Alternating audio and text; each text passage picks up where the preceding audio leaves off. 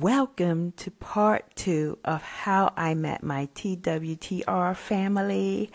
I'm Chapeau Claudette with my Life as a Hat Party podcast, broadcast on Anchor, sharing the story that really affected me yesterday. So just continuing with how I felt after I received that message from Lawrence Kim 808. I, he you know, didn't know at the time I hadn't shared that I was caring for my dementia mother.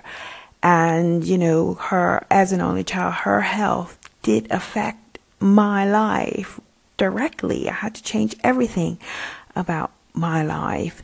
And I just felt, you know, like these connecting. I'm always looking for dots to connect in my life. And I felt this was one of them. By me making that decision to send the book to um, Gary Vee and to go and check out people in his nation or in his um, like you know sphere.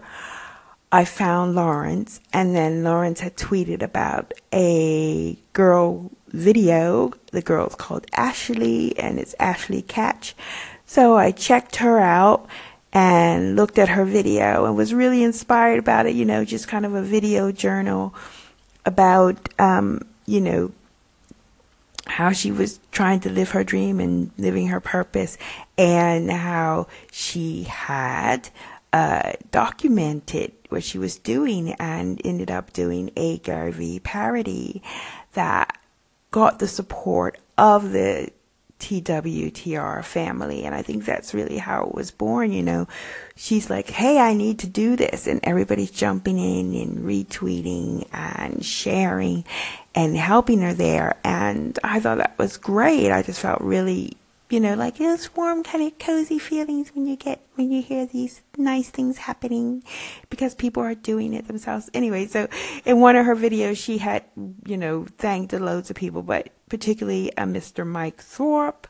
So I checked him out and I think I tweeted to him and I followed him and then it just snowballed this wave of people interacting and I like spent most of my day connecting and listening, you know, not listening, but um, reading tweets and being involved in my first kind of big conversation. And, you know, it means so much to me because I have always had this kind of fascination with Twitter because of the possibility of retweeting or the decision to retweet. And that's why, again, we coming full circle, I've got to read you just a bit of a chapter from my book about how Periscope changed the world. But there's a book about, there's a part about retweeting. I won't read it all, but it's called Charity and Retweeting. So I'll just read charity and cheerleading. Retweet sounds the same. Anyway, it goes, What exactly is a cheerleader? Well, we have those two words that form one. The first word here is a verb, and the word leader is a noun. Just like birds they chirp or chatter or tweet amongst themselves. So do periscopers. They chatter amongst themselves, and that is why I like to call the unconditional retweets cheerleader retweeters cheerleaders because they don't want anything in return.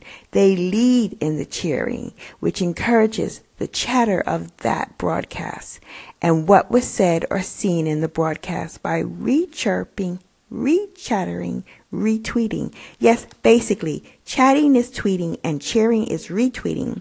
So when someone retweets, then that is a leader of a cheer who is encouraging, spurring us on, or chirping, cheering.